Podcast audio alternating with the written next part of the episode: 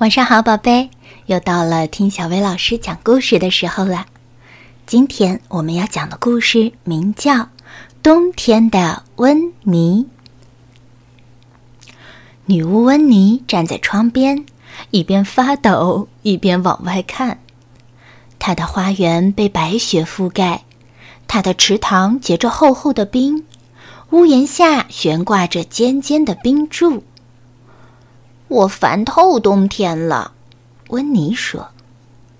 他的黑猫微波从猫洞里钻了进来，他的脚湿漉漉的，胡须都结冰了。微波也烦透了冬天。突然，温妮冒出了一个好主意，他放下了手里的活儿，搬出了他的大魔法书，认真的读了起来。过了一会儿，温妮穿上她的羊毛外套，把绒线帽子摁到头上，穿上雪靴，戴上手套，又系好了围巾。最后，她捡起了魔法棒，拿在手上，朝屋外走去。微博一年四季都穿着长毛外套，所以他也跟着跑了出来。他感觉将有特别的事情发生，他想去看热闹。温妮闭上眼睛，她踮着脚尖，默数十下，把魔棒挥舞了五次，同时大声念出了咒语：“阿巴拉卡达巴拉！”不可思议的事情发生了，太阳在温妮的房子上空明晃晃地照着，天空碧蓝，所有的雪都消失了，温妮的房子周围不再是冬天了。而是阳光灿烂的夏天。温妮脱掉了她的羊毛外套，脱掉了她的绒线帽子，脱掉了她的雪靴、她的手套，还有她的围巾。她把她的躺椅搬到了花园里，坐着晒太阳。哦，这真美妙！夏天真好啊，温妮说。微波躺在太阳底下打呼噜。这真美妙。夏天比冬天好多了，他想。花园四下里的小动物们被弄醒了，动物们正在冬眠呢，所以他们很不高兴。动物们睡眼惺忪的打着呵欠来到花园里。夏天还早着呢，他们抱怨道：“我们要继续睡觉。”花儿们原本在雪底下睡觉。它们也醒了，并且开始生长，先长叶子，然后开花。但是这阳光对它们来说太强烈了，花儿们被晒得都垂下了脑袋，所有可爱的花儿都奄奄一息。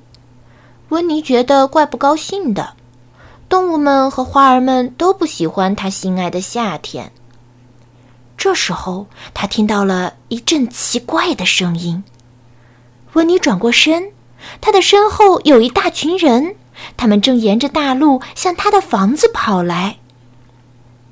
他们把温妮的花园挤得满满的，他们脱掉外套，脱掉帽子，脱掉靴子，脱掉围巾，脱掉手套，然后坐在太阳底下。